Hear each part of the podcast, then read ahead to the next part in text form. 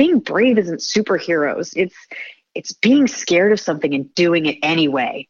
Welcome to your online coffee break, where we discuss bite sized topics that inspire, educate, and entertain. Here's your host, a software innovator, award winning marketer, and astronomy and space buff, Chuck Fields. Hello, thanks for joining us today for your online coffee break. Today, I'd like to welcome to our show my special guest, Kari Byron. Kari is best known as a host on Discovery Channel's Mythbusters, but went on to host and produce other TV shows including The White Rabbit Project, Thrill Factor, and Positive Energy. She's about to release her new book called Crash Test Girl. I've invited Kari to join us today to discuss her book and how she transformed from a working artist to her not so typical dream job, which includes wiring explosives eating bugs, and dazzling audiences with spectacular demonstrations of science and engineering. Welcome to the program, Kari. Hi, thanks. I'm, I'm happy to be here. Oh, it's our pleasure to have you here. Kari, in your upcoming book, Crash Test Girl, you mentioned how the scientific method is the perfect tool for solving life's everyday problems. Can you tell me more about that?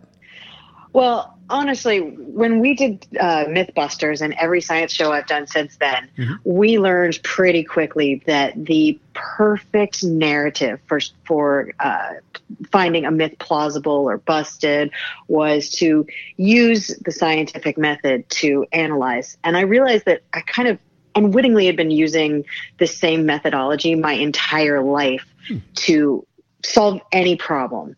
And um, I, I just kind of put my own spin on it. Instead of experimentation, I'm more crash test into things. I'm a little, um, I'm, I'm more of the type of person to jump in head first and deal with the consequences rather than plan out too much. I can imagine you strike me as that type of person. well, I mean, even to get my job at MythBusters, you know, I, I kind of just walked into Jamie's shop with a portfolio and just, just forced my way in there to see what would happen. I had no idea it was going to lead into a Mythbusters career. I thought I was going to try to get into special effects. Well, see, that's why that was amazing because I mean, I know you your career you start out as an artist. And I always thought that was a neat story that you just kind of walked onto Mythbusters that you wanted to get there. So it was special effects that attracted you to the show. And uh, man, it's just amazing because that, that, that decision right there and that determination for going in and wanting to get on the show to eventually becoming a host of these incredible television shows, it's amazing what you did. I don't know if it was amazing. I feel like I, I, feel like I have a little bit of right time, right place luck on my side as well. I definitely worked really, really hard, but I have been afforded some amazing opportunities. Well, let me ask you this. You know, I'm obviously a huge fan of MythBusters, and I know a lot of our listeners are too. Is there a behind the scenes story from your book that you'd like to share?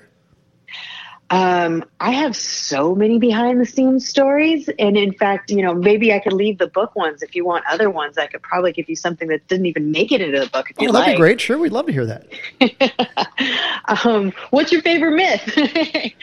um, I was just, uh, I was on Twitter this morning and people were asking me about um, some old shark myths. And I was just kind of cracking up laughing because Shark Week always because it's such a weird thing to test, right. we always ended up coming up with very strange methods for testing it. And Shark Week was the first time I really jumped off with Jamie and Adam on my own and started to really become a host because they took me with them to the Bahamas.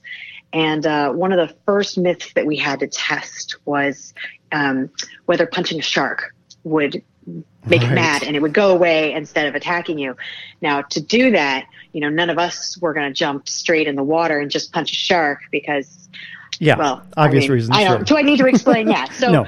we wanted to create a controlled experiment. So we we took Buster and we um, Jamie made this amazing punching rig with pneumatics so that the the shark would get punched, and we we filled a wetsuit full of just really gross bait, all sorts of chum.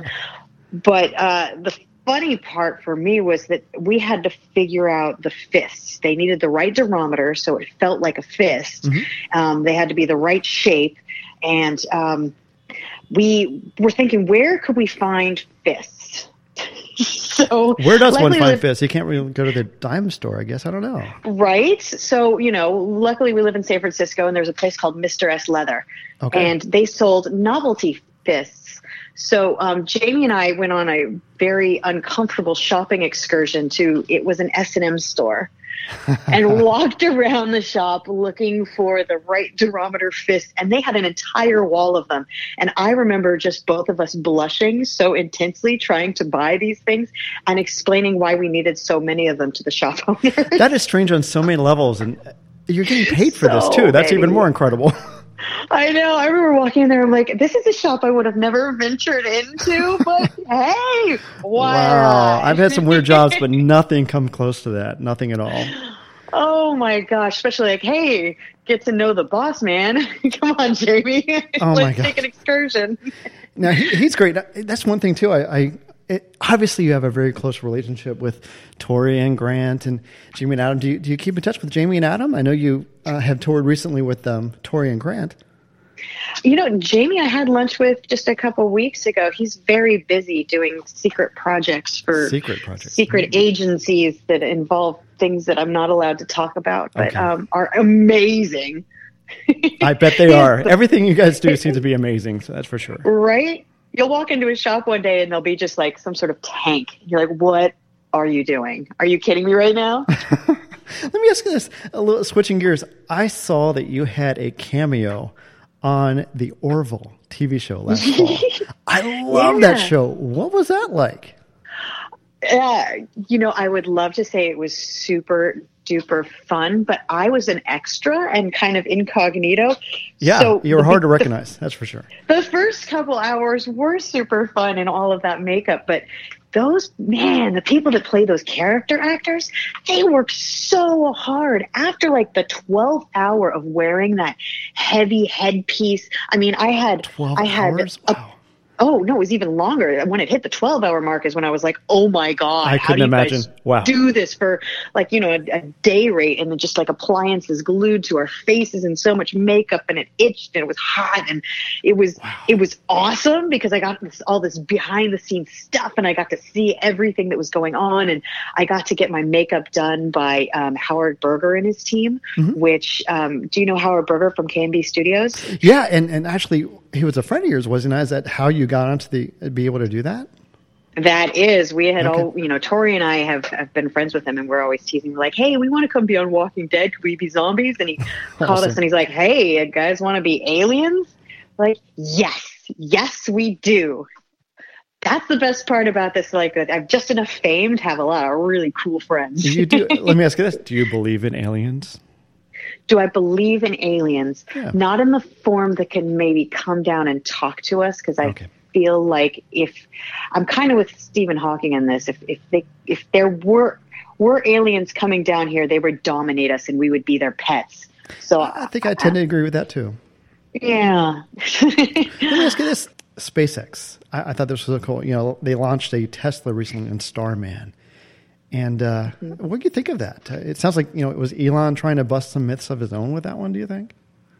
You know, I am such a fan of anybody that's going to do any sort of research that brings us closer to space, and I love that the private industries have taken over mm-hmm. the mantle because you know NASA just they need more money. I mean, if we didn't try to go to the moon, how many inventions would we not have today? I mean, it's it's incredible how, what the research can find for us just in small ways. I mean, even even the Tempur-Pedic I sleep on at night came from research from going to the moon. Right. Yeah, the NASA spinoffs are incredible. What we get is so much greater return on that. You know, what I think I think maybe you, maybe Grant and Tori should ride on a future SpaceX mission. How's that sound? I'm in. I'm never saying no to an adventure. I would I'm, love to see that episode on TV. of all the testing you've done for TV, what was the best? What was the most intriguing thing you tested? The most intriguing test. Yeah. Should I say motherhood? motherhood, yes. yes. um, no, you know, we, we, it's really hard because we do have, you know, decades of experiments and, you know, beyond Mythbusters, I've done a lot of different science shows, even travel science shows with Tori on the Travel Channel. And mm-hmm. it's, it's kind of just keeping that curiosity alive and whatever we're presented, we jump into and and find the the wonder to it. I mean, whether mm-hmm. somebody asks me to research cow farts or space travel, I'm going to be very excited about it. And I, I think that's why this job has always kept me a little a little, um, I don't want to say immature, but kid like maybe. Yeah, that's fair enough. I mean, you've got to have the curiosity to, to want to find out the answers to these things, no matter what they are. I've been lucky enough to have a career where I can tap into that on a daily. Yeah, you do on that. And speaking of motherhood, I, I know that you have a daughter. Is is she into science? Because I, I, keep thinking, you know, what are science fairs like at the Byron household? I, I just uh, couldn't imagine. I mean, does she probably always win first place when she joined a science fair? I, I just can't imagine what how that would be. Well, she's only eight right now, so okay. the you know the, it's we do get to do a lot of fun stuff every now and then. A little liquid nitrogen or dry ice is her favorite, just because there's that wow factor but uh, you know, oh yeah, she's definitely finds it on her own. She takes all sorts of science and coding classes, and she's obsessed with wow. Minecraft, and it's it's it's all it's all her. That's also, you know, I, I do think you've inspired obviously lots of kids, both boys and girls, male and female of all ages, you know, for pursuing a career in the STEAM field, you know, science, technology, engineering, arts, mathematics. You've made a huge impact in that field. What would you like to be known for? I, you know what? I'm, I'm a, I don't care what I'm known for, quite honestly, as long as I'm having a good time. I just want my, my kid to know that I loved her and I'm a good mom, but everything else is gravy. Is there anything else you'd like to discuss about your book? This book came about with a crash test. I was actually, this is a weird story, but I, uh, after a talk one night, I was in a bar with Howard Berger from KNB, mm-hmm. uh, Emily Calandrelli, the space gal, uh, Homer Hickam, who wrote Rocket Boys, and Thomas Dol- Dolby, who you know in the oh, yes. he had that you you know he, he's a musician, right. and we, we, were all kind of telling war stories and having a really good time. And Homer Hickam's like, "You should write a book." I'm like, no, you write books. Books are hard. I could never do that. He's like, no, you should write a book. And he basically double dog dared me into writing a book and really? i went home and i was like nah that's scary I, that's just too much that's too much vulnerability that's too hard and then i was explaining my to my daughter something she you know we were talking about being brave and i, I remember looking at her saying well being brave isn't superheroes it's it's being scared of something and doing it anyway and then afterwards i walked away i'm like oh damn it. Those are your words.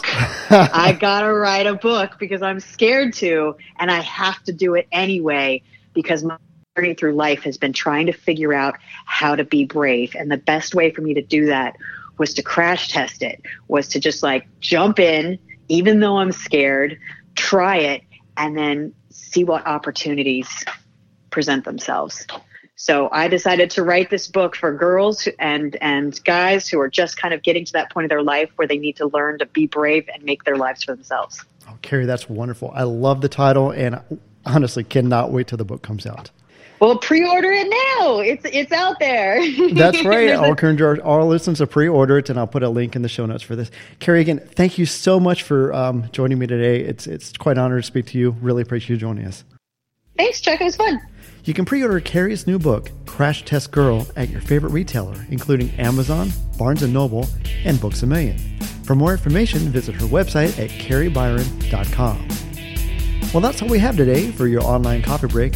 I truly hope you found this episode helpful and appreciate your feedback. If you know someone else who could benefit from this information, please share this episode with them or send them to onlinecoffeebreak.com. Thanks again for taking your coffee break with us today. See you next time.